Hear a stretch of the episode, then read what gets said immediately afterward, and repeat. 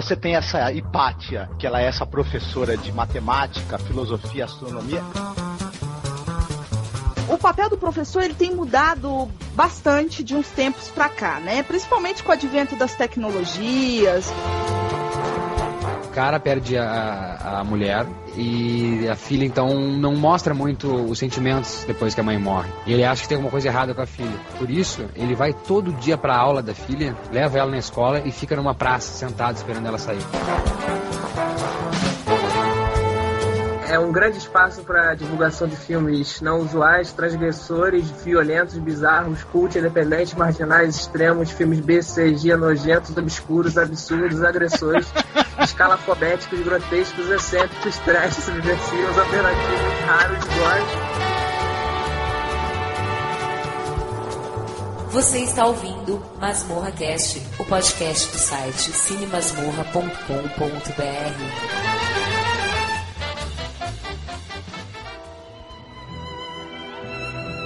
um homem, uma mulher, até que o sexo vire morte e a morte os separe, até tornarem-se escravos da cruel rotina de perturbações inúteis, até que o desejo vire um turista, o romance vire novela, o tédio invada a volúpia, os amantes façam a festa.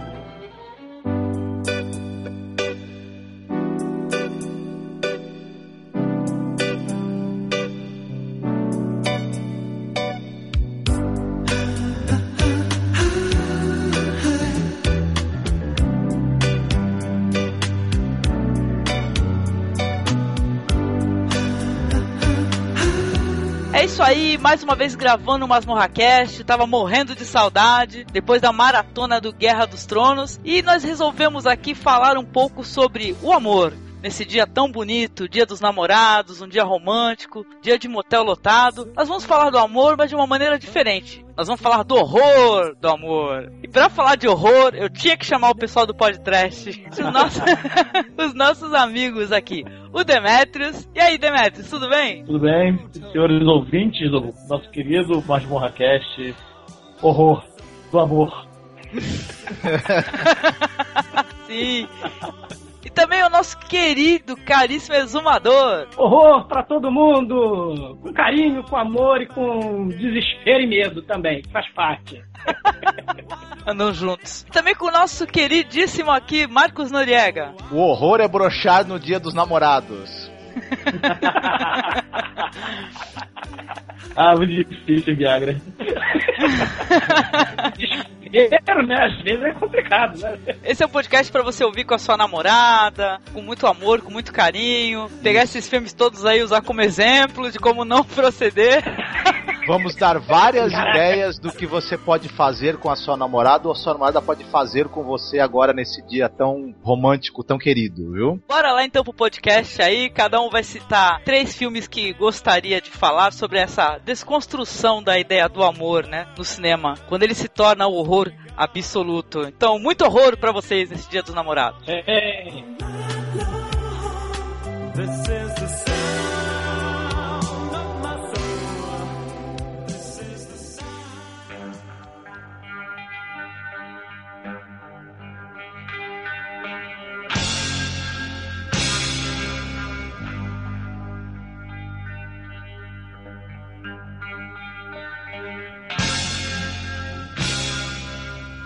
A gente fez questão, né, de não pegar os filmes de terror, porque eles englobam, assim, o, o horror de uma maneira, às vezes, bem comum, né? Você pega, assim, filmes do Jason, ou, ou filmes, é, sei lá, de terror em geral, sempre vai ter o, o, o, horror no meio, já que o filme é de terror, né? É, é um horror que ele, ele chega sem avisar, né? Vamos falar de filmes que não são do gênero horror, né? Mas que eles contêm bastante horror, né? Principalmente porque a pessoa começa amando, depois sabe como é que é, né? Isso. A gente vai escolher filmes onde o pessoal começa começa apaixonado e depois o negócio degringola de uma maneira maravilhosa.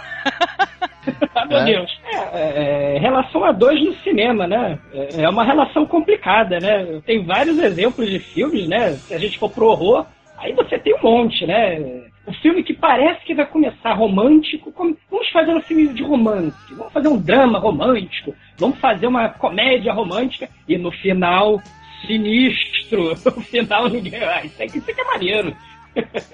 Sim. E você, é. Demetrius, você quer falar alguma coisa a respeito, assim? Você já amou e virou horror por aí? Pergunta pessoal. É. Eu tenho. Eu tenho é, eu, esse negócio é pra quem tem horror a comprometimento, né? Medo das mulheres e dos homens malucos que, que pintam no cinema, né? Então, é, a ideia é essa, né? A gente vai falar do que o amor é, é, dois que, que podia ser interessante, feliz, não dá certo, não dá muito certo. Aqui ninguém sofreu o assédio de alguma psicopata, não, né? Não, mas eu conheço. É, tenho, tenho, eu tenho muitos amigos que têm história de mulheres malucas. pois é, cara, a arte imita a vida, né, meu? O cinema ele mostrou muitas histórias aí bizarras. E a gente vai começar falando dessas histórias aí e avisando para vocês que nós vamos largar spoiler, tá? Sim. Se vocês quiserem escutar por sua conta e risco, porque os filmes, acho que em sua maior parte são filmes antigos, então a gente vai largar spoiler até para poder explicar como é que o amor se tornou um horror, né? Então bora lá então pro podcast.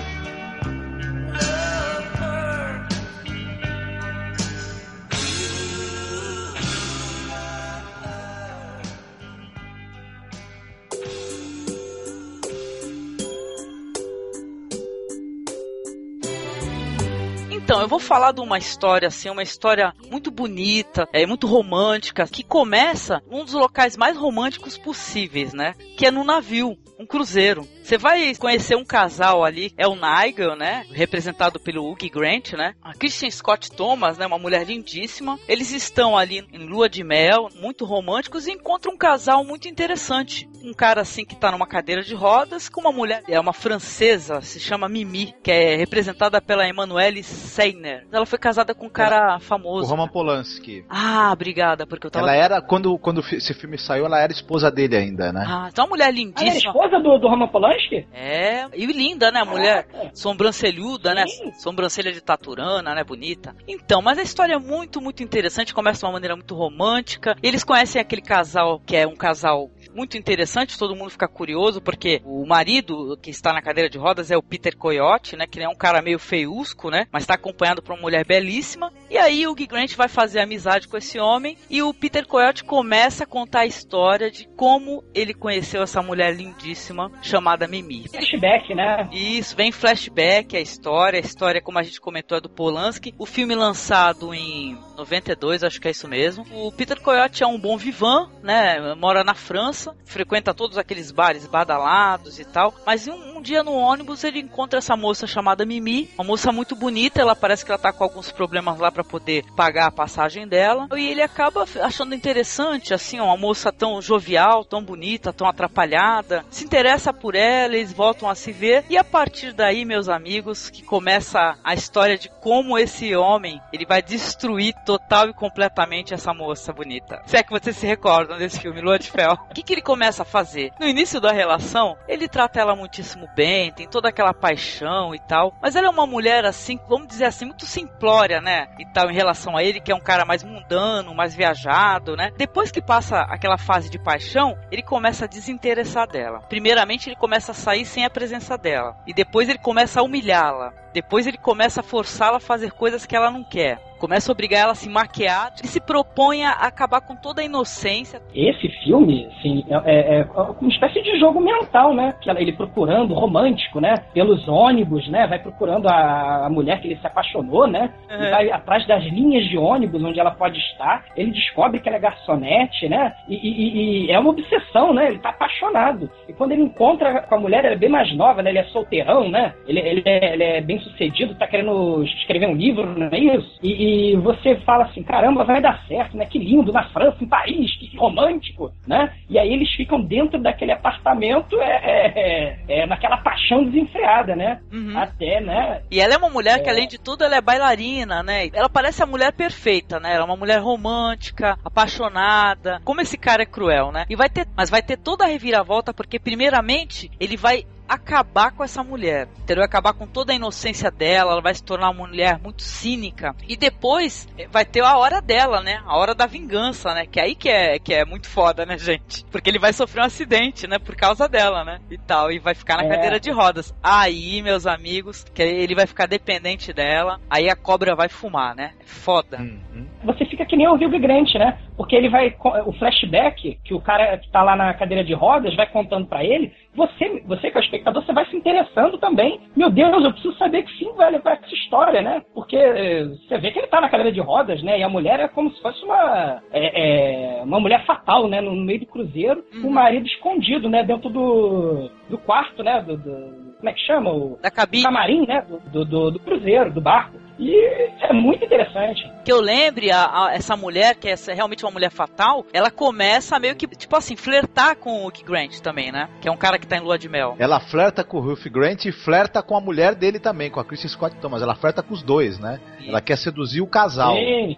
E não sei se vocês vão lembrar, mas olha, e a cena da dança da navalha desse filme, hein? Ai, ai, ai. Sim, não, o filme é todo pontuado por cenas belíssimas, cara. O que ele queria mesmo era é, subverter, né, essa mulher, né? E ele consegue, entendeu? Só que depois ele cria um monstro, né? Depois que ele vê que ele criou um monstro. É muito foda esse filme, gente. Eu não vejo muita gente falar desse filme do Polanski, eu achei que valia a pena citar, viu? É uma coisa engraçada. O, nessa época, o, o Polanski lançou mais ou menos um atrás do outro três filmes, que é o Busca Frenética, Lua de Fel, caramba, esqueci o nome do terceiro, que é com a Sigourney Weaver. A Morte a Donzela. A Morte a Donzela. Isso. Esses, esses três filmes que o Polanski lançou, um logo em seguida do outro, na época foram esnobados pela crítica. A crítica falou que ah, isso aí não é grande coisa, o Polanski tá perdendo a mão, é, esses filmes que ele fez aí com, com a mulher dele não são, não são bons, e esse filme com a Sigourney Weaver não é, é fraquinho Nossa, e mas tal. a, a Morte da Donzela é muito legal. Muito Os legal. três hoje são cult, né? E a crítica teve que calar a boca e abaixar a cabeça, né? Com Sim, o tempo, né? sim. Crítica é isso, né, Marco? É- é- é- o que eu acho interessante no Lua de Fel, bebê de rosemerização da, da, da protagonista, né? Ela, quando, quando tem aquele, aquele problema lá que ela perde, né? Aquele problema da, da- que ele sacaneia ela, né? Na, que manda é, ela fazer uma operação, que ela, ele quer ser solteirão a vida inteira, e ela vai ficando pálida, vai ficando decrépita, né? É muito semelhante com a maquiagem que a Mia Farrow teve no, no, no filme do Polanski do bebê de Rosemary, né? Ela vai se ficando toda uma mulher linda e maravilhosa no começo, que a cena é fatal total, né? Assim, maravilhosa, inesquecível. E aí você vê ela toda decrépita, toda subserviente, toda encolhida, né? Toda acabada, destruída. Né? Ele despacha ela de uma forma muito cruel, né? Ele Sim. destruiu a mulher, né? Então, depois É, teve é. o dele, né, também. É. E, e outro spoiler que eu queria dar é que toca a Katia Flávia, também a Gudiva do Irajá.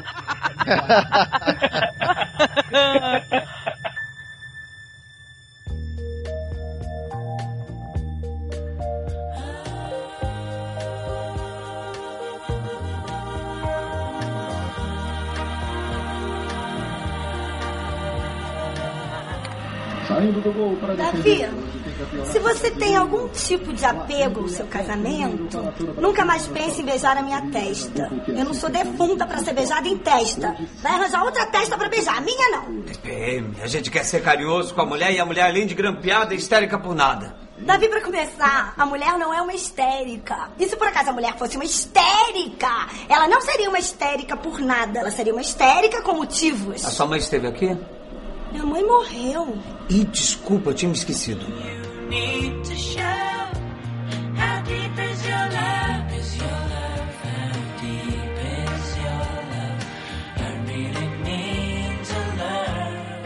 Bom, eu gostaria de, de falar, então, de um filme muito romântico, né? De um sujeito, um diretor conhecido por seus filmes bem românticos, né? Bem assim, relações normais entre as pessoas, né? Relação afetiva e, e amo- amorosa. E tem até algum, um pouquinho de certos fetiches, né? Que é o David Cronenberg, né? É um poeta. É.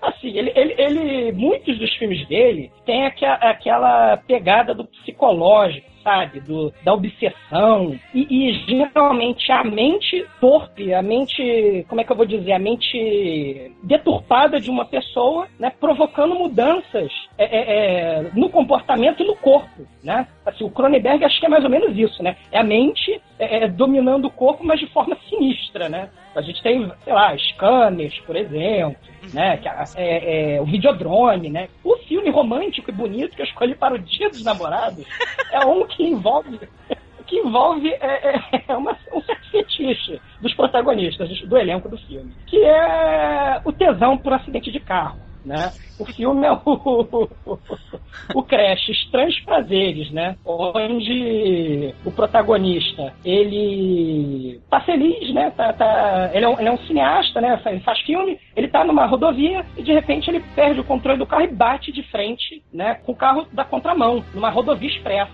né? E aí o que que acontece? O marido da, da, outra, da vítima do carro, que está envolvido no acidente, morre instantaneamente e, e, os dois sobrevivem.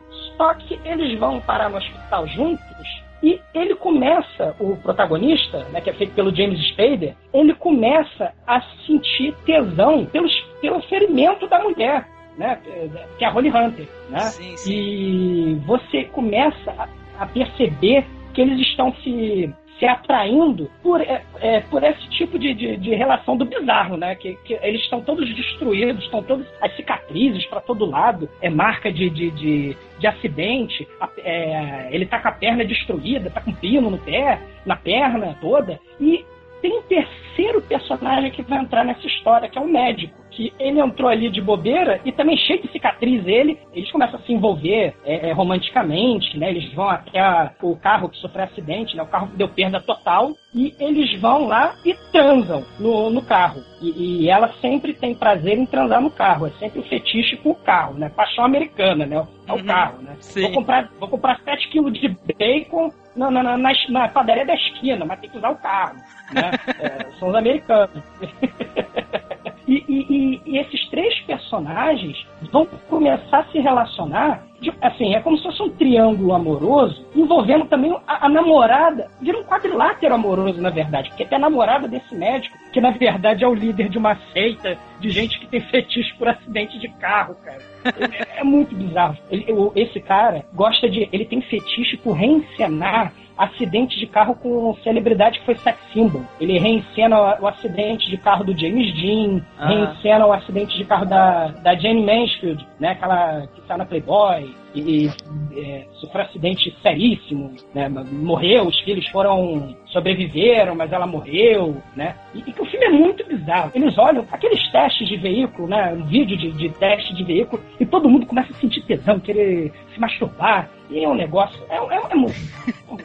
é muito interessante. Esse filme aí eu assisti, caramba, no VHS há muito, muito, muito tempo, cara. Mas olha, eu fiquei fascinada na época, né? Porque tem isso, o filme ele te prende do começo ao fim. Eu assisti muitos anos atrás, né? E tal. E eu lembro que na época eu fiquei curioso porque eu tinha assistido o filme O Império do Sol, que é um, um romance do J.G. Ballard, né? E aí eu não conhecia muito bem ainda o Cronenberg. Eu falei, olha, outro filme que é baseado no livro do J.G. Ballard. E não era exatamente a mesma coisa, né? Do Império do Sol. Era um pouco diferente, bem mais interessante, eu diria, né? Eu me apaixonei pelo Cronenberg, essa coisa, esse mergulho dele nas bizarrices, na, nesse lado sombrio, demente da natureza humana, né? E sempre misturado também com essa coisa disso estar tá entranhado nas relações, né? Os personagens deles não são aqueles psicopatas solitários, né? Que saem para matar é. pessoas naquela da noite. São pessoas que amam, que se relacionam, que namoram e que no meio das relações de amizade, de amor, de familiares introduzem as piores bizarrices e loucuras possíveis e imagináveis. E acho que esse é o uhum. grande lance, né, do, do da filmografia do, do Cronenberg, né? Sim. Uma coisa muito bacana. Uhum. Cronenberg, ele não julga a libido humana, né? O desejo, né? Não tem esse julgamento, assim, de, ah, isso é errado, né? E sim, é, é prazer é, e acabou, né? Os desejos, os, os instintos do homem, né? Só que é, amorais, né? Ele, ele pega, nesse filme especificamente, né, o, o Crash, os desejos sexuais, mas sem julgamento de nada, né? Você só vê uma série de fetiches bizarríssimos envolvendo é, é, acidente de, de automóvel, né? E as pessoas são obcecadas. Elas têm prazer nesse tipo de, de relação. A batida de carro é um orgasmo para eles. É muito Uhum. bizarro. Pô, muito legal. Eu Eu preciso rever esse filme, Douglas, porque faz muito tempo que eu assisti. Fica a referência aí, porque acho que qualquer filme né, do Cronenberg merece ser visto, né? Pra quem gosta de cinema, né? É, cara, sabe aquela parada de você ver. Teve uma batida de carro, né? Aí vai um monte de curioso, maldito, né? Assistir Sim. fazer roda, Uhum. né? Só que imagina se quando eles vão lá é um acidente de carro e os, sobreviventes estão transando. Tem engarrafamento no mundo inteiro.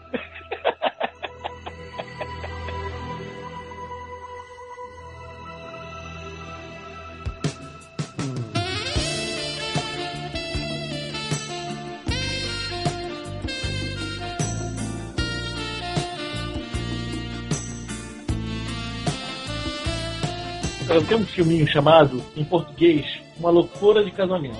Se você for na internet procurar a capa do DVD, aí você vai ver uma câmera onde carinha safada fazendo Cidade de Silêncio, vestido de noiva. Tem o John Favreau, que é o diretor do Homem de Ferro, né? Esse filme foi a maior rasteira emocional de um filme que já me deu na minha vida, né? Porque você pega um filme, você sabe o que esperar, uma comédia, né? Vamos, vamos ver uma comédia? Beleza. Aí eu olho lá, comédia, comédia, aqui. Peguei isso aí, na época, em 99, peguei na sessão do locadora comédia. Aí, bom, peguei, né? Vamos lá, vamos ver. Aí começa o filme, né? Aí o, o de favor vai casar com a Cameron Diaz, né? E ela é ultra perfeccionista em todas aquelas situações antes do casamento, né? É, ensaios, não sei o que, comprar não sei o que, fazer não sei o que e tal. O cara tá lá naquela. E ela, né, super mega beat, né? Mulher do saco da mulher, né? Aí os amigos dele lá organizam uma despedida de solteiro pra ele em Vegas, né? Ele vai, né? É mesmo contra, contra a mulher, obviamente, a mulher não quer, mas. Aí eles vão, né? E tá todo mundo correndo como eles esperam, né? Bebida, rock and roll, não sei o que e tal, até que chega stripper, né? Aí stripper, aí um dos, dos caras vai lá, é o quem pega a stripper é o. o o segundo bandido do Esqueceram de Mim, né? É um magrelo alto, Cara de né? idiota, é, isso aí. Aí o Jeremy Piven. Aí ele vai, pega a stripper, leva pro banheiro pra fazer sexo e começa, né? Só que ele resolve brincar de Presto Oriente com ela, né? E crava a nuca dela na, no gancho da toalha da parede. Nossa. E, ma e mata. Né? Ficou, ficou brincando, aí essa brincadeira meio complicada, né? De Presto Oriente, mata a stripper, né? Aí os caras ficam meio desesperados e tal, tudo compreensível. Aí, aí o, todo mundo, não, vamos esconder, não sei o que, não. Tem o cara fala, ah, vamos chamar a polícia 91 uma hora, né? Aí o cara, não, aí, vamos esconder. O Christian Slater tá no filme também, ó. Os Christian Slater convence todo mundo a esconder o corpo. Nessa hora entra segurança, né? O segurança do, do, do hotel cristal aí vê a, a mulher morta, né? Aí eu que vou den- denunciar vocês. Aí chega o Christian Slater, pega um saca-rolho e mata o cara na saca-rolhada. né? Aí eles vão, picam os corpos e enterram no deserto. Em Las Vegas, limpam o local.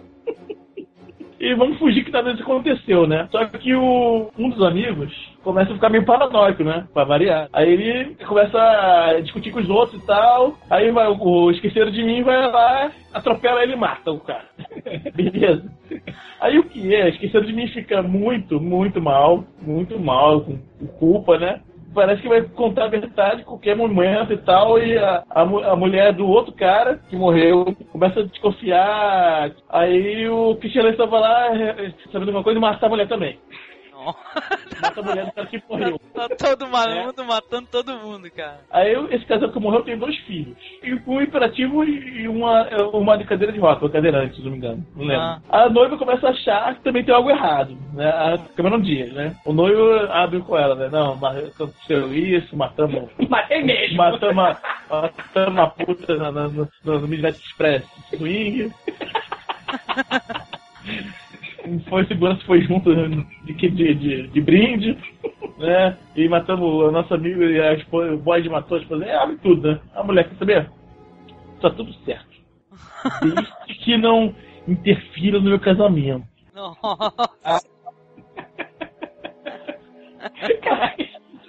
Aí o Christian Slater, né? Tenta chantagear a noiva do dia do casamento dela, né? Aí o, aí o noivo, o John Favreau, enfia a porrada, enfia a porrada, que a Cameron Diaz pega um, aqueles negócios de cabideira, né, que, que aqueles... e toma na cabeça dele, pá, pá, pá, aí quase mata. Romântico. Quase mata, né? Aí o cara tá mal, sei o quê. E, pô, o cara ele morre, né? Aí sobrou a noiva, o noivo e um amigo. Aí a noiva fala: Bom, vamos encerrar esse assunto de vez? Mata seu amigo e enterra no deserto. Beleza? Aí ele, sim, bem. ok. Até será que ele é função de sementes, cara. Aí quando ele, ele é pro deserto, assim, vai matar o sujeito, né? Matar, vai matar o sujeito que falta. Terrível, né? E dá aquela crise de consciência nele, não, que isso, eu não vou te matar. Ah, que bom, né? É a primeira, primeira cena que é mais ou menos no, no filme, assim, que te dá um alívio, vem um caminhão e pega o trailer que eles estão. Pá! Aí o, o noivo perde as pernas, o amigo fica vegetal na cadeira de rodas, o cachorro que estava dentro perde a perna, cachorro, o cachorro perde a perna. Aí a tomada final do filme é a câmera no meio da rua, pensando pra criança desesperada, com, com a mente, né, em frangalhos, assim. Foi casável? Enfim. É uma história muito romântica, é muito romântica. filme, eu tava um caco, porque eu fui esperar uma comédia, o negócio não, agora, agora vai. Agora, não, caralho. Não, os sensores aqui no Brasil, que classificaram, só viram a capa e viram que botaram o nome de Loucuras Casamentais. Isso é comédia. A, a Cameron Diaz tinha feito, né? O Quem Vai Ficar com Mary, não é? Por aí. É, isso aí. É logo depois que a gente vai falar com o Mary. Aí botaram comédia junto com esse negócio. Sensacional. Quer dizer que, pô, a capa engana mesmo. Eu tava olhando a capa, é, é muito engraçada. Engana pra caramba, viu? Parece esses É, filmes mas- assim de sessão da tarde. Mas é que tá. Aí você não ri, assim. Só sadismo, tristeza, desgraça, nossa, Horror. horror, medo, De de paixão. desespero. E no final, a câmera de desespero.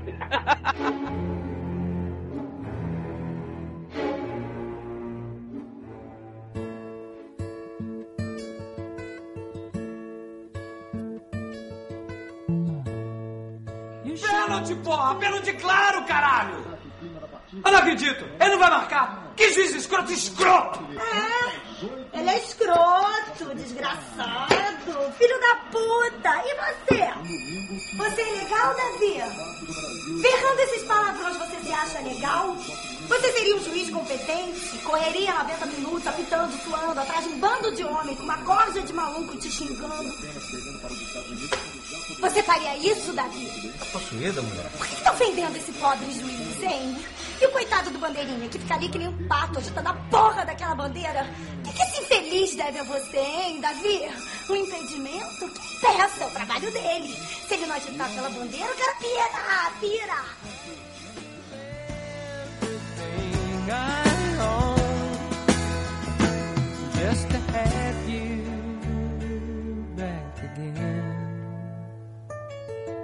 E você, Marcos? Vamos lá com a tua história romântica do Dia dos Namorados. Vai ter que ser romântico, hein? Romântica, É Marcos. bem romântico. É uma história muito singela, né? De um, é um diretor muito poético, né? Um diretor. eh, As histórias dele são sempre leves, são sempre histórias com muita poesia, é, muito coloridas, assim, que a vida é mostrada sobre um ângulo assim muito belo, né? E tal, que é o Las von Trier, né? Oh, Ah, meu Deus. né?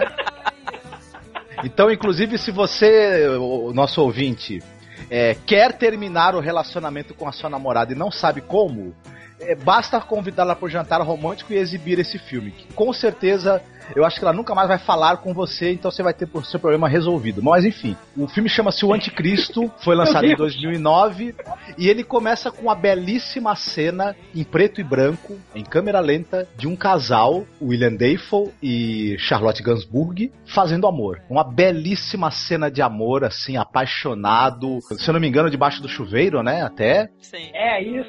Nossa, olha, o esmero com que essa cena é feita, o, os- o ângulo, a música música que toca de fundo, é, aquela coisa que é quase sexo explícito. Olha, é para qualquer casal ficar excitado assistindo isso. Uma cena muito bonita mesmo. Entrecortado com as imagens belíssimas e muito poéticas e muito românticas do casal fazendo amor, o filho deles está ali próximo da beirada da janela e ele cai da janela. Sim. Nossa. É um desfecho maravilhoso, justamente na hora que a mulher está tendo um fantástico orgasmo, o filho dos dois está caindo pela janela. Terrível, né? terrível. Muito bem. Mas o amor, ele, você sabe que o amor é uma coisa que é difícil de ser destruído, porque o amor é uma coisa muito poderosa, é uma força que, que ninguém consegue conter. Otimismo, né? Otimismo. Exato.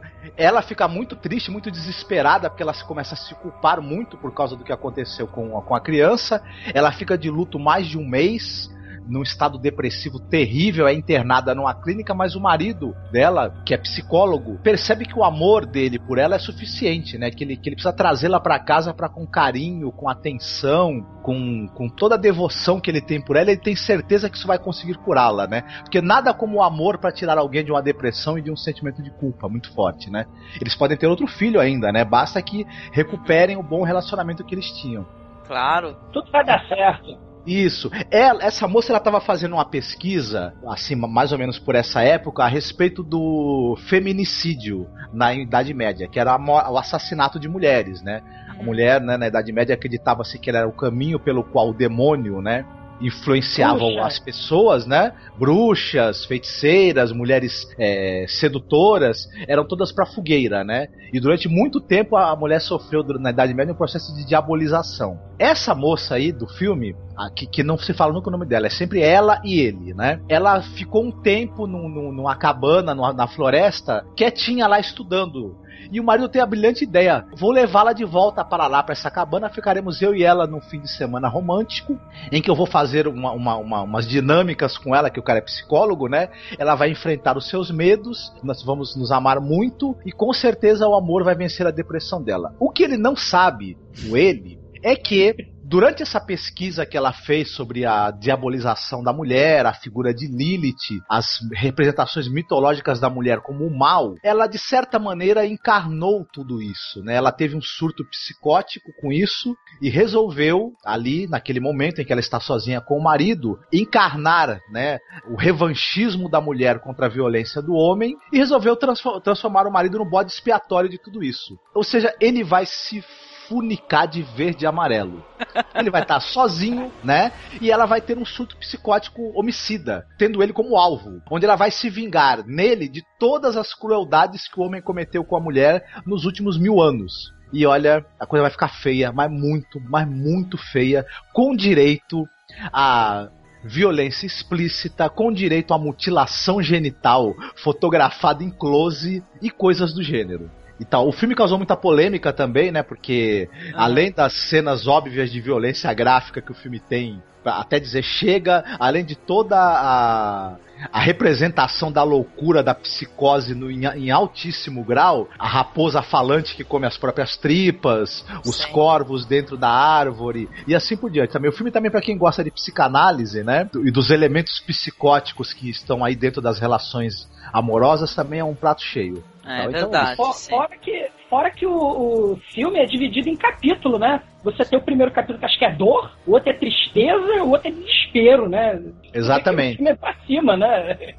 É quase horror, medo, desespero. Podia ser os capítulos do filme. Exatamente. É um negócio muito para baixo. É, dizem que ele tava deprimido, né? Quando fez esse filme, né? Tava muito para baixo, né? O Lavontrier, não era? Sim. Tava sim. mega deprimido. A mãe dele, no leito de morte, resolveu revelar para ele que o pai dele não é o pai dele, que ele é adotado. É, e ele entrou em parafuso, né? Muita gente disse que criticou o filme como sendo é, gratuito, exagerado, que não diz nada e não chega a lugar nenhum. E é basicamente uma, um, um retrato de uma depressão que não, não, interessa a ninguém, só a ele mesmo, né? Então uhum. muita gente acusou ele de estar tá fazendo automasturbação com a própria sofrimento, né? Agonia até o fim, você fica. Quando acaba o filme, que que é isso que eu acabei de assistir, né? Aí tem gente que fala, né, também, que, que o filme é misógino, né? Que, que ele tá falando mal das mulheres, mas é aquilo, né? É o que você falou mesmo, né? A mulher é revidando o, a violência do homem, né? E ela de forma violenta, né? É um filme horrível de se ver no melhor sentido possível. É verdade, né? O Pra Dia dos Namorados, assim, é um filme sensacional, né? Pro casal ver juntinho. Isso. Principalmente o casal que passou por uma crise e que acredita que a, que a proximidade, o amor e a, e a cumplicidade vão resolver os problemas, né? Então pode assistir o Anticristo. Isso. Recomendo.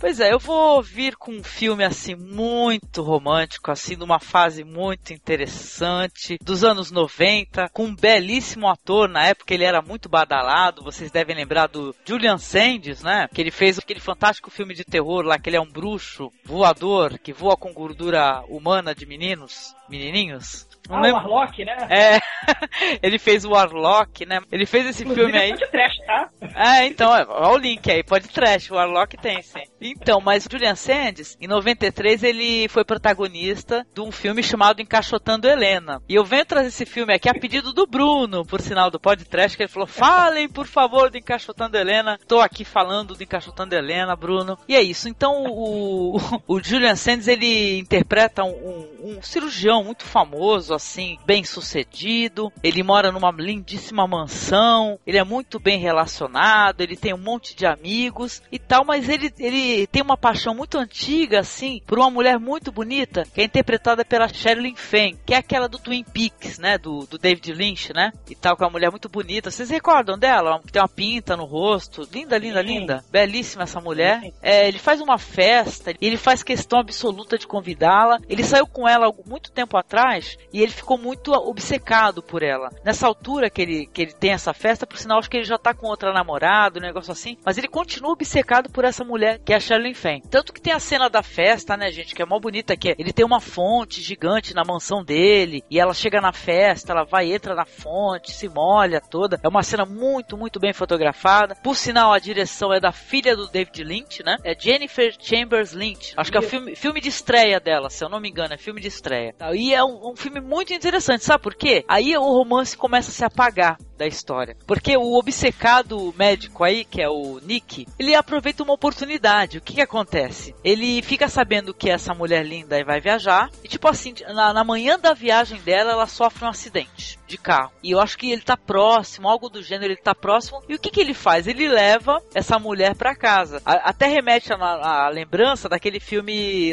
é, Louco Obsessão, né? E tal, que é da, Sim. da- que é um filme muito legal, também baseado em história do Gente, Stephen King, isso. Então, aí ele leva essa mulher pra casa e ele tenta convencê-la, né? Ele acha que ele vai conseguir argumentar com ela, que ele vai fazer ela se apaixonar por ele, que foi apenas uma falta de oportunidade e tal. Só que a mulher é uma mulher que ela simplesmente ela é super é, egocêntrica e tal. Ela, na verdade, ela não suporta ele, ela fala isso pra ele, que ela odeia ele e tal. E ele se vê amarrado numa situação onde ele sequestrou uma pessoa, volta e meia ficam pessoas aparecendo na residência, ele tem que ama- amordaçar ela, ele tem que prender ela, até que ele começa a fazer uma coisa simplesmente sensacional. Ele começa a literalmente encaixotar a Helena. O que que ele começa a fazer? É muito romântico. Ele começa a cortar uma perna, aí depois ele vai cortar outra perna, e ele vai aos poucos mutilando a mulher, pra mulher não poder se locomover, né? E com isso ele vai quebrando inclusive o espírito dela, fazendo ela se tornar cada vez mais dependente dele, né? E a gente vai vendo até onde vai essa situação. O filme ele é muito interessante, eu acho que é um filme que gera uma tensão impressionante. Não considero um filme de terror e tal. Nos momentos que as pessoas começam a aparecer na casa, porque ele é um médico muito conhecido e tipo assim, ele larga toda a parte da vida dele, a parte prática, que é ele trabalhar e tudo, pra poder ficar enclausurado em casa com essa mulher e tal. Então, olha, vai ter um desfecho muito, muito interessante. Eu não vou contar porque eu acho que é um desfecho legal, assim. Alguns gostam, outros não gostam. Eu particularmente gostei pra caramba do, do que, que acontece no final. Cara, eu acho o filme muito bonito, assim, que para representar o que as pessoas são capazes de fazer por amor, cara. Como esse homem ama tanto essa mulher que ele vai cortando ela aos pedaços e fazendo ela ficar com ele. trilha sonora, Woman's in Chains, né? É, não, tem aquela, aquela música emblemática, lembra? Aquela música do, do Sadness, né? Que tocou pra caramba, lembra? É, tem, tem Enya na trilha sonora, cara. É, é muito legal, cara. É muito bacana. Uhum. E é um desespero, né? A obsessão do cara pela mulher, né? Tu não vai embora, não. Esse filme tá no top 5 do nosso querido Pino, né? É, que legal. Porque adoro esse filme. Foi Ó. especial. Beijo pro Pino, então. Aí, falamos dele, Pino. Esse filme, é, esse filme é guarde uma lembrança do seu amor, né? Guarde uma parte do seu amor consigo, né? Da pessoa amada. Isso é uma coisa muito bonita, eu acho. É. Né? Só não pode pedir pra ela bater palma, né? Porque é menos de milos, né? Não, e, sabe o que, que eu acho legal também? Que o filme ele tem um clima muito interessante de erotismo, né? E como eu falei, tem É. trilha sonora toda muito interessante e ele tem um clima de erotismo. Quando a coisa começa a degringolar, você- eu fiquei surpresa, entendeu? Porque eu não sabia a, a sinopse da história. Eu falei, cara, eu não acredito que esse cara vai fazer isso, entendeu? Eu acho que esse filme ele guarda muitas semelhanças com o último filme do Almodóvar, A Pele que Habito. Né? Oh, sim, sim. Ele tem alguma coisa também do filme que eu, que eu vou recomendar também, o outro.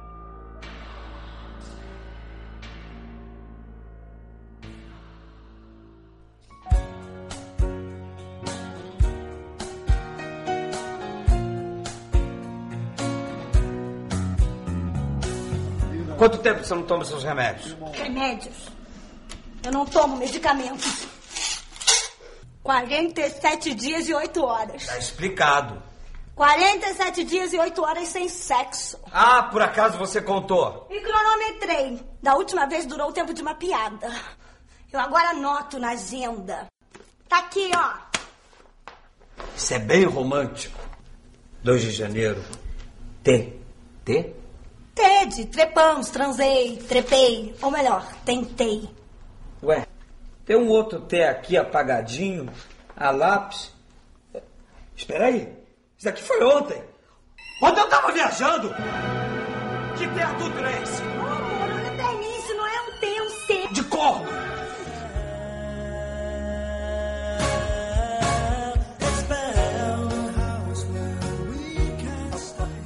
É, a gente estava falando, né, do, do, do Encaixotando Helena, né? Mas o filme que eu vou trazer, cara, é um filme japonês muito bizarro. Porque é daquela época, é um filme de 69. É um filme antigo, mas é de uma época em que os estúdios lá no Japão estavam em crise, porque via televisão, né? Então o cinema japonês perdeu pra TV, aquela teoria, né? Chegou a TV, né? E, e- e o filme e o cinema sofreu crise. Então os grandes estúdios passaram a fazer uma espécie de é, a pegar o cinema underground, né? Pegar aquelas histórias, aquela literatura é, é, underground, né? E, e fazer filmes a respeito sobre isso. É como se fosse o exploitation. Seria o nascimento, sei lá, do, do, do exploitation lá no Japão. Que seriam os tais dos filmes Pinku, que é Pink Movies, né? Filmes rosa. Pinku Movie. Né? Fala Pink mesmo. É. Não, a japonês fala Pinku. Não, Pinku. tá. Mas o. Eu vou te falar então o seguinte: muitas das histórias do, do- dos Pinku Movies é, eram do Edogawa Rampo, que é um autor, um autor de, de cinema, de, de, de histórias de mistério, de detetive. Edgar Allan É, que é o Edgar Allan Poe. Que é Edogawa, Edogawa Rampo, que é assim que ele fez, pegou o pseudônimo, né? São- histórias, assim, é, é, com obsessivas, né? Ele, ele tinha a literatura tipo Gata Christie, né? De mistério, mas tinha literatura mais underground, né? De, de obsessão sexual, de serial killer. Tem um livro que é o, justamente esse do filme que foi baseado, que é o do Cego Obsessão, que é um escultor cego que sequestra as modelos e mutila elas para fazer a tal da obra de arte perfeita. É, é filmaço. São os filmes daquela época é, do Japão, né? Como é, Go Go, Second Time Virgin, é, Black Lizard, tem vários filmes com pegada sexual, filmes eróticos, né? Exploita- é quase como se fosse uma exploitation mesmo, né? Com, com história, com um pouco de violência, mas esse vai radicalizar justamente a obsessão do cara no livro do Edogawa Rampo, ele é serial killer, né? Ele pega as pessoas e mutila elas para fazer a obra de arte perfeita. Nesse, ele finge que é um massagista, no filme, né? Não tem várias vítimas, só é uma mulher, a musa dele. A musa dele para fazer arte perfeita, que é uma modelo, né? Que até ficou com medo de fazer o filme, porque caramba, minha carreira vai acabar. Mas ela depois virou, depois de uns anos, ela virou musa do cinema underground japonês, né? Você vê como é que é, que ela ficou com Que medo de, de fazer, né? A protagonista que vai ser o, o, o objeto de desejo dele, né? Então ele come, o filme começa com ele admirando, né? A, a- a- uma obra, uma escultura Só que a escultura, ele é um cego, então é, é a forma tátil, né? Então a obra de arte que é feita para ele é tátil. O que, que ele vai fazer? Ele vai pegar essa modelo, vai fingir que é massagista, vai pegar o cloro... ele vai... o, o ceguinho vai sequestrar modelo, olha só. Caraca. Vai fingir, que, é- vai fingir que é massagista, vai botar o clorofórmio, o éter na, na cara da mulher e vai levar ela pro meio do nada. Vai levar para uma casa abandonada, que na verdade é um estúdio, em que a mamãe dele é cúmplice. A mamãe mega ciumenta, tipo a mãe superprotetora. A mamãe do, do, do ceguinho construiu para ele, ajudou ele a construir um estúdio no meio do nada. Presta atenção no estúdio. O filme é baixíssimo orçamento. 90% do, do, do filme foi pro estúdio. O cenário é um troço muito surreal. Você tem uma escultura de mais de 6 metros de comprimento, que tem a mulher pelada gigante. Do outro lado tem, um, tem a escultura de um homem pelado de bruços. Caraca. São várias paredes. Então tem olho por todos os lados da parede, nu- numa parede. Na outra parede tem mãos. Na outra parede tem bico de peito. Na outra parede tem umbigo. Na outra parede tem orelha. E, e- e no no meio, aquelas esculturas gigantescas da mulher pelada. E a mulher simplesmente é trancada nesse lugar. E o ceguinho é, fala: Você vai ser minha musa, você vai ter que posar pra mim. E ela: Não, não vou posar porque eu quero sair daqui, você está me sequestrando. E no final das contas, a relação dos dois vai atingindo um nível tal que para os anos 60, no Japão, o filme está retratando sadomasoquismo. Tem um momento em que o ceguinho, é, é, já cúmplice da, da mulher, ele descobre o amor. Olha que bizarro, é meio que o inverso. Ela não gostava do, do cara que capturou ela, né? Do ceguinho maluco, né? E no final eles se apaixonam e começa aquela relação intensa de, de, de amor sadomasoquista ele esfaqueando ela até o momento em que ele resolve transformá-la numa Vênus de Milos. assim. É impressionante Caramba. filme. Parece Caraca. de 69. É muito impressionante, é muito maluco esse filme. Mas é todo classudo, o filme é muito elegante, porque o diretor era diretor de estúdio grande lá. Né? E ele sempre gostou, ele foi estudante de arte, o diretor, deixa eu falar o nome dele, Yasuzo Mazumura. Ele sempre gostou de fazer filmes voltados para filmes baseados em, em romances, né? em, em literatura. Ele também foi um dos caras, em 64, que fez um filme com um triângulo amoroso lésbico sabe, no Japão, baseado no, no romance também, que é o Manji. O estilo do filme, todo elegante, mas tem, claro, é, o grotesco, o bizarro, Aham. o surreal ali, né? Eu recomendo, é filmaço. Recomendadíssimo. Tô com esse filme já faz algum tempo querendo assistir muito, entendeu? Esse Blind Beast aí, olha, agora foi o maior incentivo pra eu assistir o mais rápido possível, viu, Douglas? Eu também tô com o filme na lista aqui pra assistir, pois vou vê-lo já. Assim que acabar o podcast. Adeus. Ah, porque depois dessa sinopse, ah, já me deu vontade de assistir com certeza. Eu já tinha ouvido falar muito bem, mas agora atiçou minha vontade de vez, né?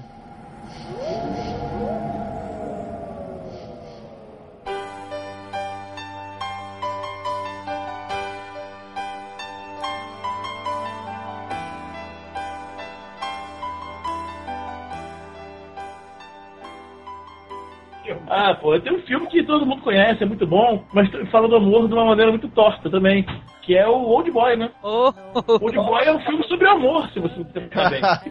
sim, sim, é um filme muito romântico. E que é um filme que eu con- considero um filme de vingança supremo, né? É um filme que pode definir um, um gênero de cinema vingança, né? Com suspense, drama, comédia. Esse pode definir um novo gênero que é vingança. É, Old sim. Boy, na verdade, é, pra quem não sabe, né? É um cara que tá comemorando os quatro anos da filha dele.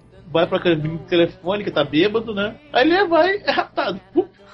De repente ele se aparece numa- num quarto que tem uma TV, a porta trancada, uma cama, mas nada, não tem janela, não sabe onde tá e tal. E ele passa 15 anos É. nesse quartinho preso, né? Então É. não conhece bem o filme.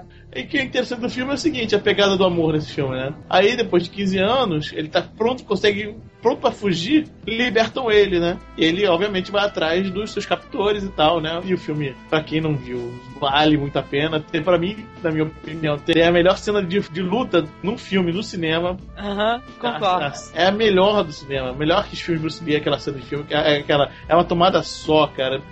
Vista de, de lado. É muito boa a cena de luta, né? E assim que ele sai, ele vai pra um um sushi bar, né? Encontra uma garota e, por algum motivo, eles se dão bem. Ele vai morar na casa da garota. Ele vai, vai perseguindo pistas e tal. A, a pista principal dele é o sabor do bolinho que ele sempre come, né? Ele sabe que o, o bolinho que dão pra ele durante 15 anos é Dragon alguma coisa. Daí ele vai passeando em todos os Dragon até que encontra, né? E vai, quando encontra o, o restaurante certo, segue o motoboy até, o, até a prisão, dá umas porradas nele e o filme segue, né? Ele, aí ele tenta fugir com a garota, ele vê que o negócio não tá, tá feio. Enfim, o filme vai desenrolando Aham. até o momento que ele descobre que o um amigo, o antigo amigo dele da, da, da adolescência, que é o cara que mandou prender ele, né? Ele- mas ele não sabe por quê. E tem um spoiler absurdo da Tem. tal da namorada ele acha, né? É, Acho não vale nem a Eu, eu também não, nossa, já, já teve vários podcasts aí que eu participei com o pessoal que na hora que o pessoal ia contar esse spoiler especificamente, eu falava, não, tu não vai fazer isso, tu não vai fazer isso. Mas, mas assim, a razão pela qual o cara quer, quer se vingar, né? O amigo dele, é pelo amor. Pelo amor, sim. São duas histórias de amor até, né, dentro do filme, É, né? exatamente, é. Já- E duas histórias de amor tortas, né? Isso. Exatamente. Bem tortas. Politicamente incorretas, né? Ex- Exatamente. Então.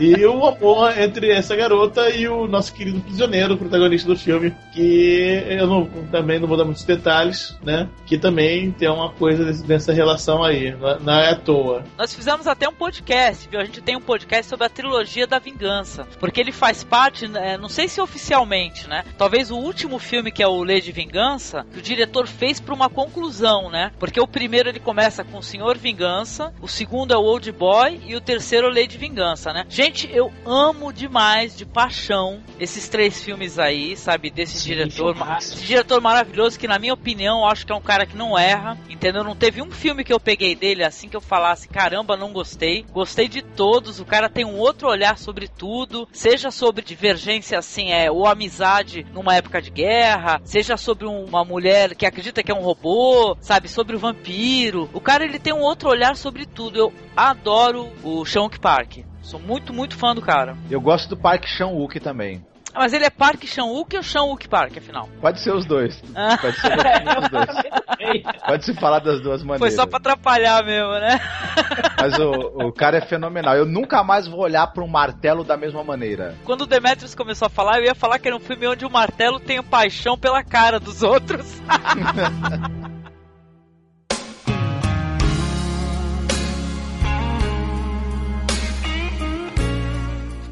Não foi o Albert. O Albert. Albert. Albert. Albert. Albert. Albert. Albert. Albert apareceu de repente. Eu tava carente, ele botou um som, a gente comeu umas castanhas. Foi tão natural, foi super natural. Quando eu dei por mim, tava dando pra Albert. Como foi? Foi bom? Eu quero saber. Não foi bom, não, amor. Eu me dei à toa, amorzinho. Eu me dei à toa. Albert é péssimo de cama, caidaço. Se bobear, é boiola. Sua. Como você pode? Perdoa, Davi. Como você pode? Como você pode falar isso do meu primo? Você adora difamar minha família. I lose control because of you, babe. I lose control.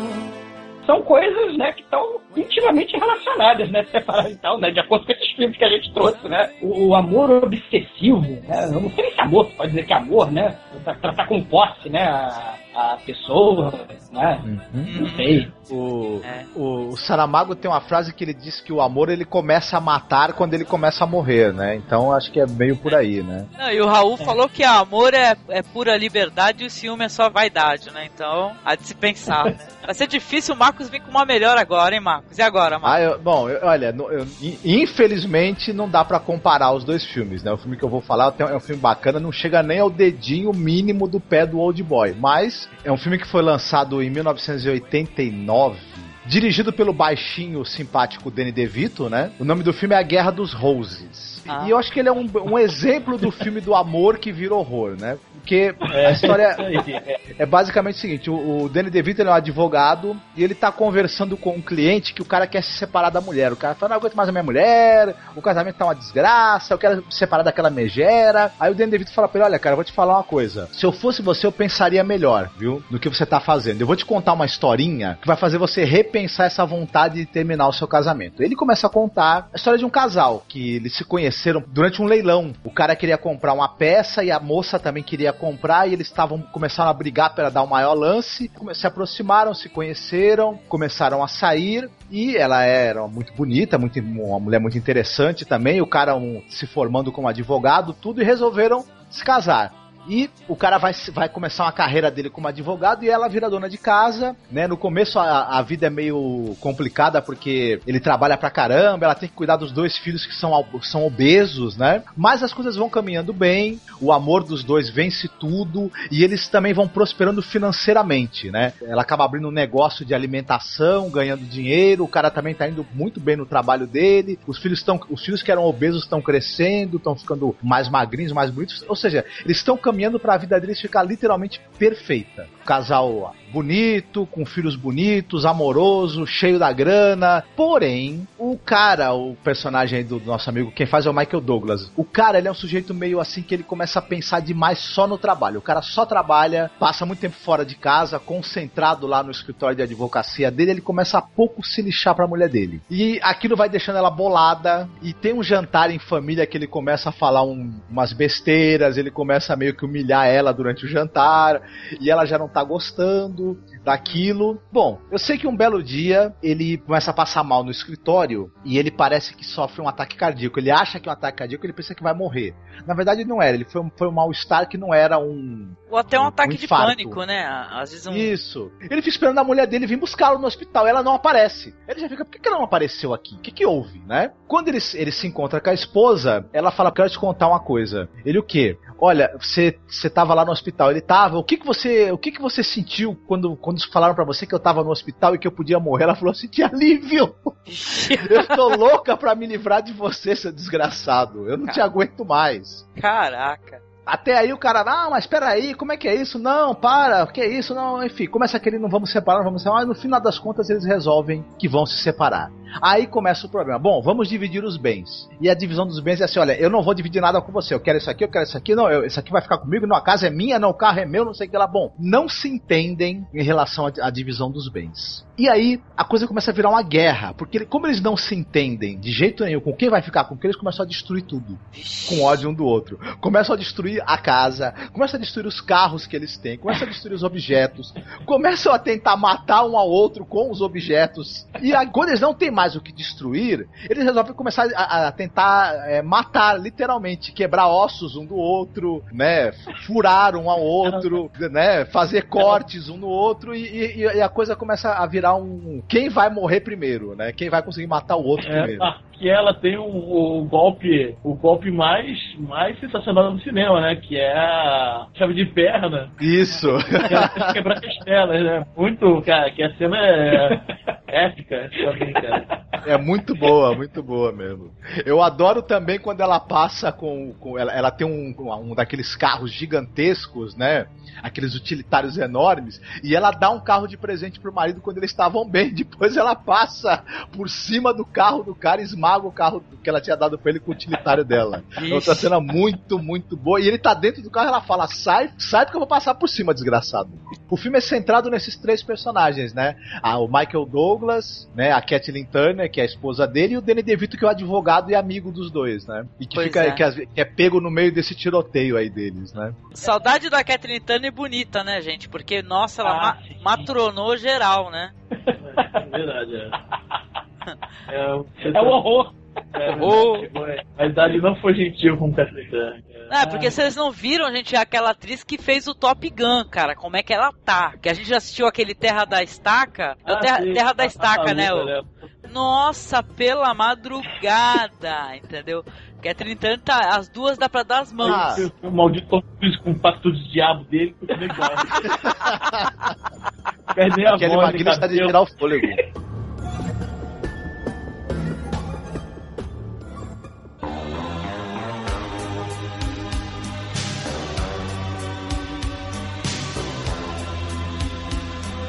Então, eu vou falar de um filme assim, que é um filme muito, muito romântico também. Claro que a gente tá falando isso tudo em tom de ironia, né? Filme romântico e tal, a gente fica falando em tom de ironia, viu, gente? Por favor. Não, não vão lá nos comentários falar, porra, esse filme não é romântico, por favor. Entendam como ironia, por favor. Então, vamos falar de um filme que é de um diretor muito querido, muito querido para mim, que é o Nagisa Oshima. Parece que ele é da novela vague japonesa, né? Ele é um dos fundadores e tal. Dizem, dizem até que esse movimento ele começou na França por causa, primeiramente, do, desse trabalho que ele e outros diretores faziam no Japão, né? Esse filme dele é um filme muito, muito emblemático, muito conhecido, muita gente fala desse filme, mas eu não sei se muita gente realmente conhece ou assistiu esse filme. O filme é uma história que ela, ela, é ambientada nos anos 30, né? E é uma história assim muito singela, assim, de uma moça que ela é, é, é ex-prostituta, né? Ela quer mudar de vida e ela começa a trabalhar como empregada na residência do, do homem lá, assim, um homem rico. E ela se envolve com esse homem, assim. Os dois se apaixonam, tem uma paixão absurda. Tipo assim, a mulher do cara mora lá, tem trocentos empregados, né? E os dois se envolvem assim numa paixão tórrida, absurdamente tórrida, que os dois eles não conseguem se largar em momento nenhum. Eles começam a experimentar toda espécie de, de coisa diferente na relação deles, desde o do, do sadomasoquismo, várias experimentações. Esse amor vai se transformando numa obsessão absurda, entendeu? Ele vai terminar com, com uma das cenas mais impressionantes, assim, na minha opinião, porque vamos lembrar que esse é um filme, é um filme de 76, né? Filme de mutilação peniana. Tem até umas cenas muito engraçadas durante o filme, né? No momento do filme que ela é tão. Ela já tá tão assim, como é que se diz? Tão enciumada dele que ela fica ele, puxando ele pela cidade, né, Marco? Segurando no. sim, sim, exatamente. Pois é, cara. Ele é um filme que ele trata o erotismo e essas coisas assim mais chocantes, assim, de, de jogar assim na nossa cara, assim, esse erotismo, essa relação que se transforma em obsessão, porque o diretor ele também é um cara que ela, ele era contra esse é, moralismo é, japonês, aquela, esse negócio do, do, do Japão ele perder as características culturais, né, consumismo, né, porque nessa, nessa fase aí o Japão, eu acho que já estava muito sob influência do, dos Estados Unidos, da cultura americana. Então ele, ele jogou tudo isso assim também para dar uma tapa na cara, entendeu? O próprio Nagisa Oshima, ele tem outros filmes que ele também lida com amor, né, que ele, que ele mostra histórias é, de amor que terminam de uma maneira meio terrível. Ele fez também o Império da Paixão em 79, né, Olha, usando o mesmo ator, né, o mesmo ator do Império dos Sentidos, que é um filme que ele ganhou em Cannes, gente, entendeu? E depois ele fez o Tabu, né, que é o Gorato, que é um filme sobre samurais gays, né? E parece até ser um pleonasmo, né? Mas não é. Ele é um, um cara que ele tem uma visão muito interessante, muito impressionante sobre isso, sobre o erotismo, sobre o relacionamento entre pessoas do mesmo sexo. Filmaço. E tem uma coisa interessante, né? O erotismo das várias formas, das formas mais variadas possíveis, né? Tem sexo com comida também, não tem? O, tem, ovo. É, ela, ela põe o ovo, né? Ela pega o ovo, põe na vagina e tira o ovo, né? É Exatamente. Todos os Tem a famosa cena né? do ovo cozido, isso mesmo. Aliás, o, o Império de Sentido tá cheio de referências às aves, né? A musiquinha das aves, né? O, a, a mulher botando o ovo cozido, o vibra, o consolo é um passarinho, né? e no final o sujeito perde o passarinho, né? Mas Ai no Corrida, esse diretor aí, como você mesmo falou, ele, ele é um cara que ele trata, ele tem um universo aí muito interessante de tratar a sexualidade relacionada com obsessão, com sadomasoquismo, com fetiche e com morbidez, né, também todos esses aspectos aí, né? E tal, é o, o, amor que você não consegue ter correspondido ou, ou o, o, limite que você não consegue atingir, né? E que acaba virando morbidez. Então isso permeia toda a obra do Naji Oshima. É um cara fenomenal, né? Filma de uma maneira muito bonita também. Ele é um cara que não é só gratuito, é o grande poeta da Tara. Como eles passam muito, muito tempo é, os dois sozinhos, né? Fazendo sexo, é claro que as cenas vão ser filmadas naquela saleta, né? E tal. E o, e o diretor colocou isso de uma maneira bem interessante também, que meio claustrofóbica, sabe? E tal. Vai, vai, mostrando pra gente a claustrofobia do sentimento também dos dois, entendeu? O filme também tem, tem esse, esse, esse limite entre o sexo explícito dentro de um drama, né? De um filme que na verdade é um drama. Que hoje tanto se fala nisso, já tá começando a ver até arroz de festa isso, e o Naji Oshima é um dos pioneiros, né, em fazer isso. Ah, sim.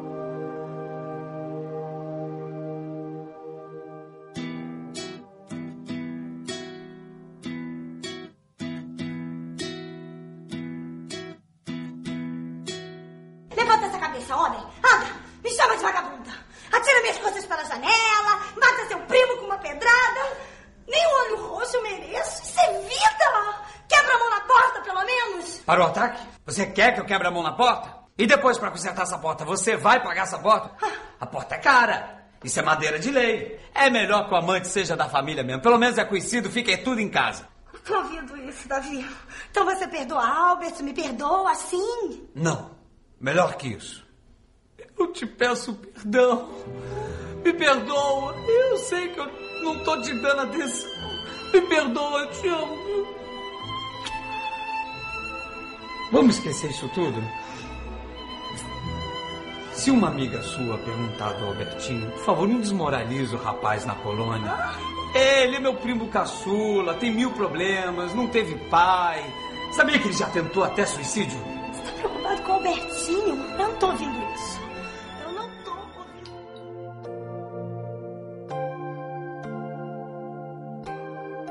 Bom, eu vou escolher um diretor que, que eu gosto bastante. Eu gosto muito da trilogia desse cara, que é o Inarritu. Ele fez o Babel, fez o, o Amores Brutos, né? E ele fez o, o filme que eu vou recomendar, o 21 Gramas.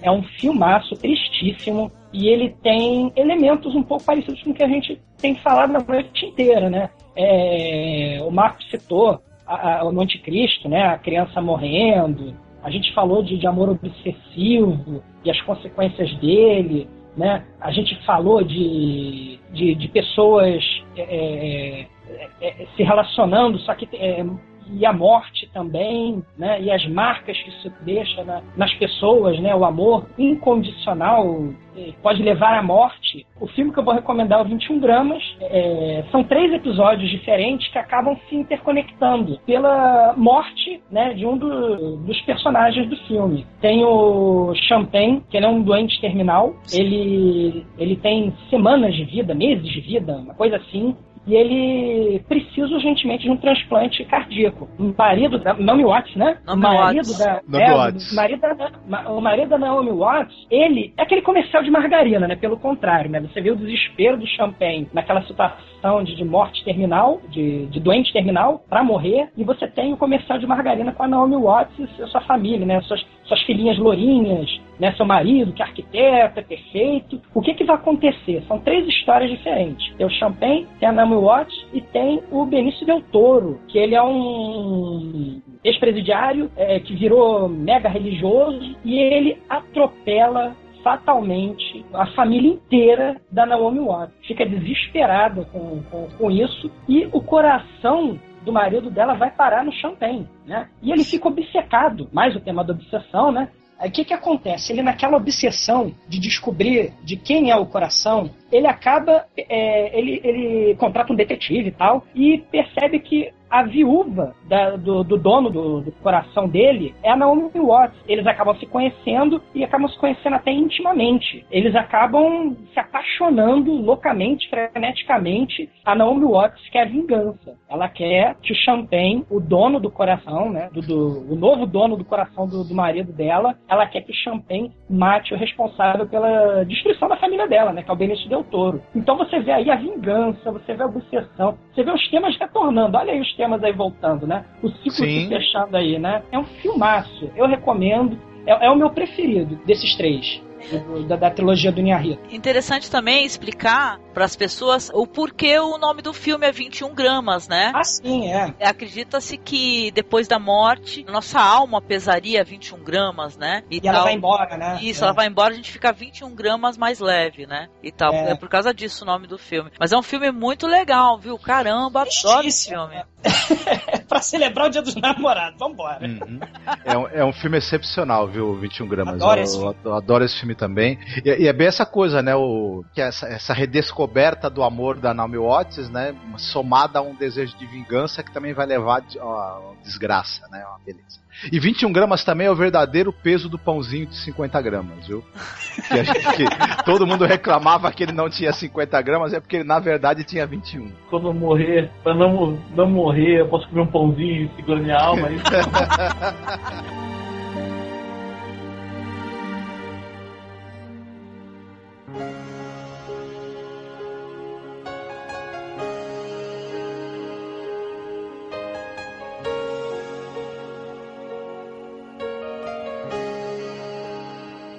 Lá vem Cameron Diaz de novo.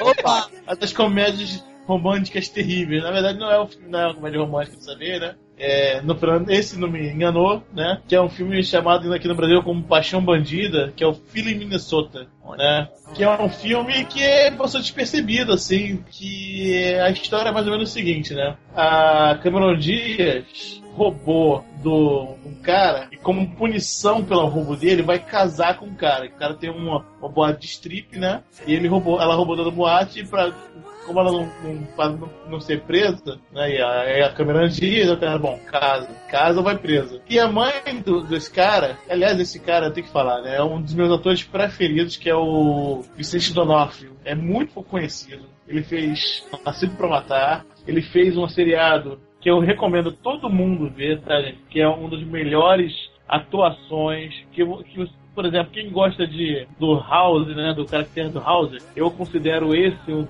caractere mais complexo, melhor. Tá? Law and Order, Criminal Intent. Ah. Ele faz o detetive Robert Goren, que ele faz. Uhum, né? Sim, já assisti. Fez... Muito bom. Esse, esse que é muito bom.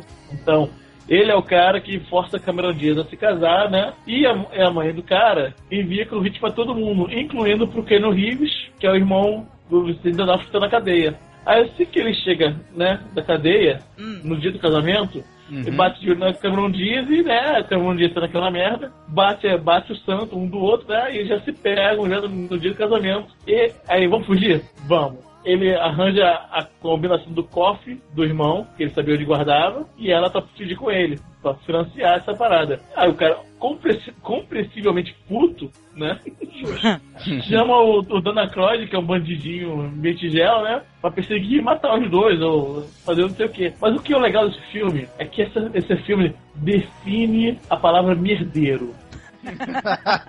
O irmão do Vicente D'Onofrio é o cara mais merdeiro que você vai ver num filme, cara. Esse filme, vocês vão ver como um personagem pode se fuder tanto com suas próprias ações. o ponto culminante é que quando ele dá um tiro no próprio, próprio cofre, o tiro recusteia e volta nele. Nossa. ele não morre, ele sofre. Se ele morresse, acabava. Mas não, ele continua sofrendo. É o karma. Pô, é, pra quem viu mais menos eu, é por aí. Tá? É um filme assim, não é, é o tradicional obsessão, né? Que a gente vê, é, não, mas é o, não é uma obsessão do amor, mas é a obsessão da posse isso aqui. Né? O cara acha que a mulher pertence a ele. Logo, ele vai atrás da mulher com esse sentimento de posse. Não, não há muito amor envolvido, não, mas o dia dos namorados, né? ah, no, no, nas culturas orientais, essa questão, a mulher é quase uma boneca, né? Hum. A gueixa, não tem? Isso, sim, sim. Não é? Nesse cega obsessão que eu falei, a mulher é sequestrada porque ela tem que ser, porque tem que ser a é, musa do cara. Questão de Helena, né? Questão de Helena. Ah, ah, esse não torna a mulher tão um objeto quanto questão de Helena, né? Tal, mas assim, você de... Ela pode bater palma, né? Você vê que eu... É, ela foi bater palma. É. Para você, namorado ciumento, possessivo, pegador no pé e chato, um excelente filme que o Demetrio está recomendando, viu? É, é divertido mesmo. É, é. E o Vincent D'Onofrio também é, é fenomenal mesmo.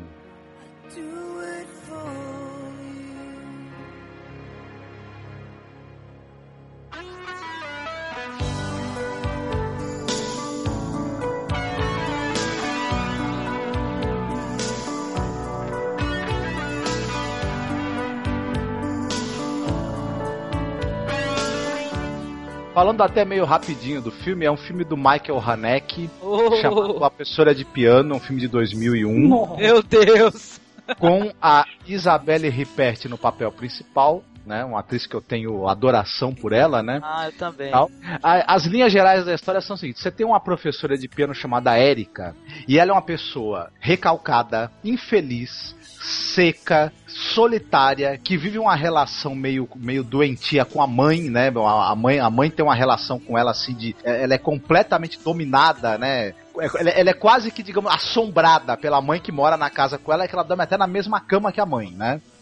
Então ela nunca conseguiu é, se desenvolver emocionalmente, né? Então ela vive aquela coisa da, da pessoa da, na faixa dos 50 anos, que ainda mora com a mãe, a sombra da mãe, e ela é um pouco essa, essa todo esse recalque, essa, essa, essa secura e essa infelicidade dela, ela joga em cima dos alunos, né? Ela é aquela pessoa que ela, para ela não, não serve nada que não seja a perfeição absoluta. Ela é aquela professora que ela quer cada nota tocada com perfeição e ela tortura os alunos com essas exigências de perfeição dela, né? Então uma vidinha assim absolutamente infeliz né, e medíocre que ela tem, apesar dela ser uma, uma professora de, de, piano de alto nível, né? Ela, ela é uma grande conhecedora de, de especialista em Schubert, se eu não me engano, Uhum. Mas ela não extrai absolutamente nenhum prazer da música, nem do fato dela dar aula e de exigir perfeição dos alunos. Os alunos podem até extrair prazer nisso, ela não, não extrai nenhum. Aliás, ela não tem prazer em nada nunca. Esse é um grande ela problema é mecânica, dela. né? Parece um robozinho, né? Isso.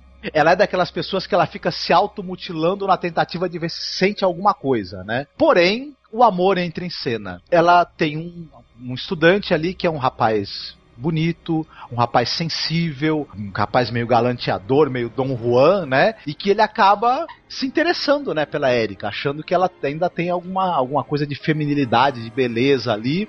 E realmente aos poucos, com a insistência dele, é, no começo ela não quer saber, ela, ela tenta afastá-lo. Mas ele, mas o, o amor está no ar, né? a paixão está assim incontrolável no, no peito do jovem rapaz e, a, e, os galanteios, a insistência e a, e, a, e a, sensualidade do rapaz acabam convencendo a Erika a ceder e ela começa a ter um relacionamento com esse rapaz, né? E a gente pensa assim, nossa, ela vai abandonar a, a, a, secura, o recalque, a frieza, a morbidez dela e vai abraçar esse amor e vai ficar tudo bonito. Ela vai se tornar uma pessoa nova, ela vai ficar mais bonita, mais colorida, mais viva. Não, não. Nada disso. Ela começa a fazer exigências que o rapaz entre em joguinhos sadomasoquistas de dominação, de humilhação, cada vez mais extremos, cada vez mais degradantes, cada vez mais horrorosos e mais violentos, né? E o, o cara, o menino, a princípio, ele vai tentando, né, é, embarcar na brincadeira. Falou, não, já que ela gosta disso, tal, vamos vamos ver se, né, se embarcando na brincadeira eu consigo conquistá-la, depois, depois a gente começa a passar por uma fase que o relacionamento fique mais normal, mas não fica não fica mais normal nem um pouquinho. E o que acontece é que ela pega esse menino, ela vai começando a trazer tudo que ele tem de mal dentro dele, né?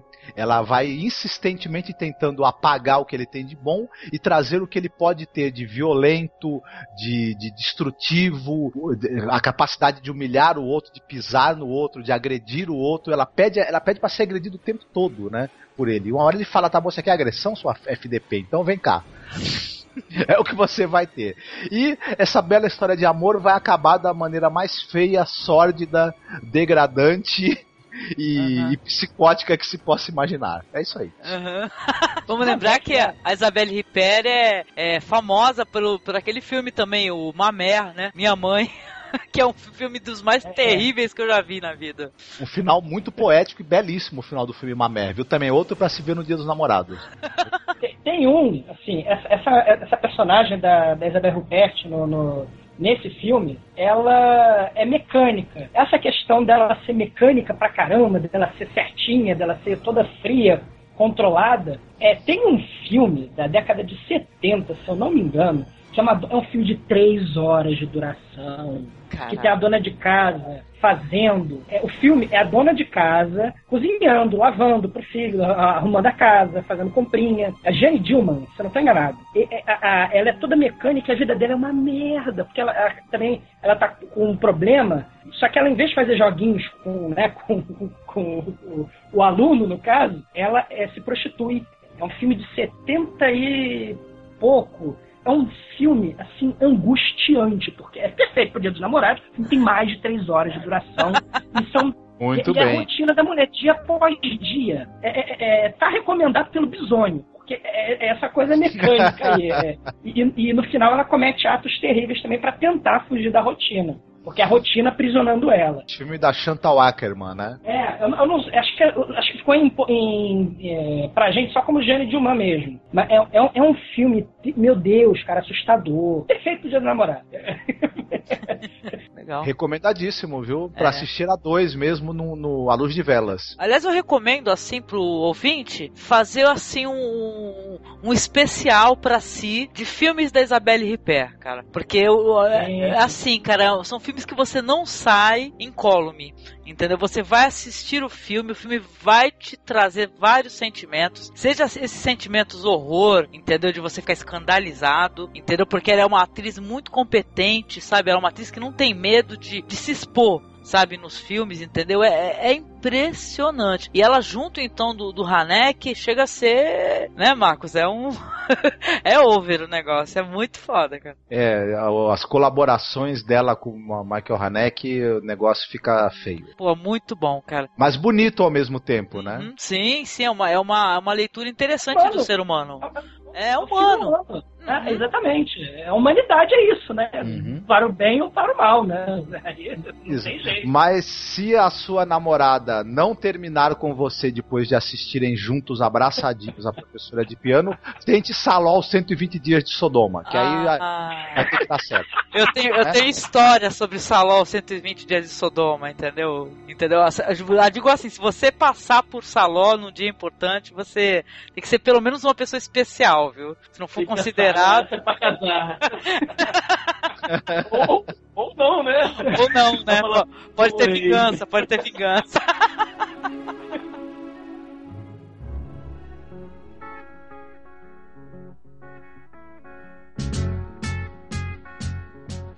aqui as nossas recomendações de filmes muito românticos para você testar. São filmes assim para você testar o teu parceiro ou a tua parceira. Se ele assistiu um, um filme desse com você numa data especial, no Dia dos Namorados, olha, você tem outros olhares aí pro, pro seu parceiro ou parceira, porque são pessoas no mínimo interessantes ou então um pouco preocupantes, entendeu?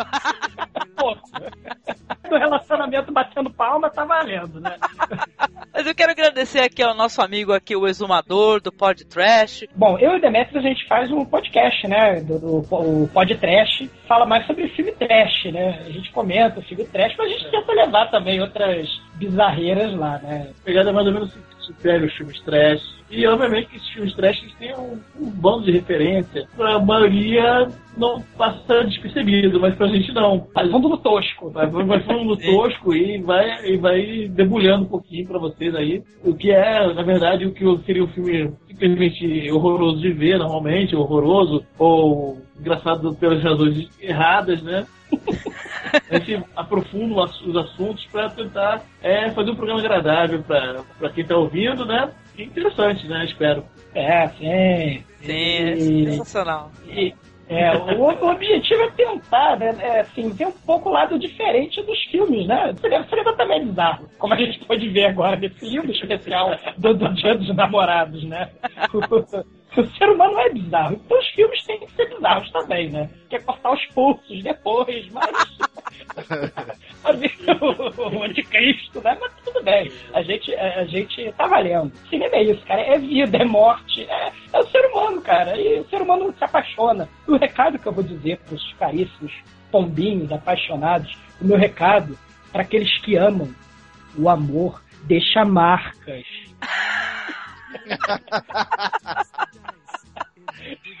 Entendi. Obrigada, Douglas. E você, Demetrius, deixa um recado aí pros casais apaixonados que estão nos escutando aqui agora. Bom, eu vou, vou dar um recado para os apaixonados e também para as pessoas que estão solteiras, né? E os apaixonados é, se reúnam, peguem seu vinhozinho ou sua cerveja, no meu caso, né? Uma cerveja fina e tal. Bote uma coisa a dois e tal. Vocês que estão sozinhos, meu filho, vai pra rua, vai, vai pra gandaia. vai. Você, tem um monte de gente sozinha aí. Enquanto vocês estão sozinhos, vão galinhar bastante, meus filhos. E quando você apaixonar, fica juntinho, assiste um, um salózinho. Entendeu? Ou qualquer outra indicação do podcast também muito divertida. É sendo mais bom, claro. Eu nem preciso dizer isso. Obrigada. Obrigada, querido. Muito obrigada, Demetrius. E você, Marcos, qual que é o seu recado aí do finalzinho do podcast pros apaixonados ou solteiros? Não existe amor que resista a uma parte interna da coxa flácida, principalmente se ela tiver sido amputada, Que horror! guardada numa caixa. Então é isso aí. Curtam o dia, o dia dos namorados sem tesouras, sem serras, sem machados de preferência, né? Então. É verdade. E eu quero deixar um recado aqui, fazendo uma citação de um cara que eu já li bastante coisa dele, eu acho ele muito interessante, que ele falou o seguinte sobre o amor. Ele falou assim: do amor pode-se fazer uma necrópsia, nunca uma biópsia. Se eu examiná-lo, paro de amar. O amor não é para ser entendido, mas sentido e experimentado. Que é o Roberto Freire, né? Um cara que escreveu lá o Sem Tesão Não Há Solução, né? E tal, e outras obras interessantes. Então eu quero deixar um abraço a todos aí, nesse dia dos namorados, né? E do terror, né? Que é onde a gente fez essa desconstrução aí, falou sobre algumas relações onde as coisas degringolaram, tá? E torcer para que a sua relação não degringole, que, que ela fique numa boa, né? E é isso, um abraço para todos, muito obrigado pela audiência, tá? Mande-nos um e-mail e coloque aí nos comentários os filmes que vocês acreditam que também a relação foi para um lado diferente, estranho e tal. Compartilhe com a gente aí, de repente até as suas histórias, se vocês tiverem histórias se- sem citar nomes e quiserem comentar também aí como o Demetrius, é, logo após vocês vão escutar aí uma historinha que o Demetrius contou. então vocês compartilhem também conosco aí algumas histórias aí se vocês quiserem, nós vamos adorar, né? É isso, então, obrigada, gente, um abraço e até o próximo podcast. Falou! Um abraço, fiquem bem. É um arco-íris. Ela foi currada, enterrada viva. Os seus dez dedinhos da terra brotaram. Música suave. my dreams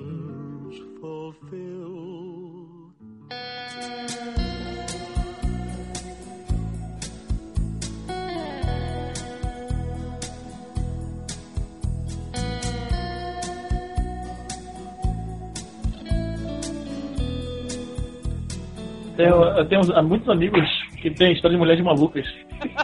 Ah, Tinha amigo meu que colecionava, ele colecionava ele- eles malucos, era parecia que era traía. Aí tinha a melhor delas, né? Aí ligava pra ele de 5 5 minutos de trabalho, 15 15 minutos. Você me ama? Ele, te amo. Ah, você não me ama. Não, amo sim. Você ama mesmo? Te amo. Tá bom.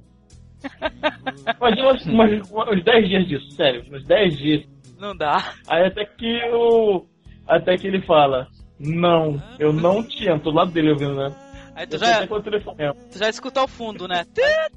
Aí, não, aí, não, eu não te amo, eu menti. Daí a mulher começa a ligar a cada cinco minutos pro escritório, pro celular, pra casa dele. A mulher pira de um jeito. Aí depois, sei lá, de umas duas a três semanas ligando pra ele, desesperado, você via sofrimento no rosto do sujeito, né? Aí ela para. né? Aí passa meses. Passa meses, né? Aí liga toda calma. Aí essa eu vou falar os dois lados da conversa que é bom demais. Aí, sim. Alô? Alô? Vamos mudar os nomes, né? Pra não dar nome aos bois, né? A- a- alô? Ronald? Aqui é a Anitta. Os nomes fecham. Presença de Anitta.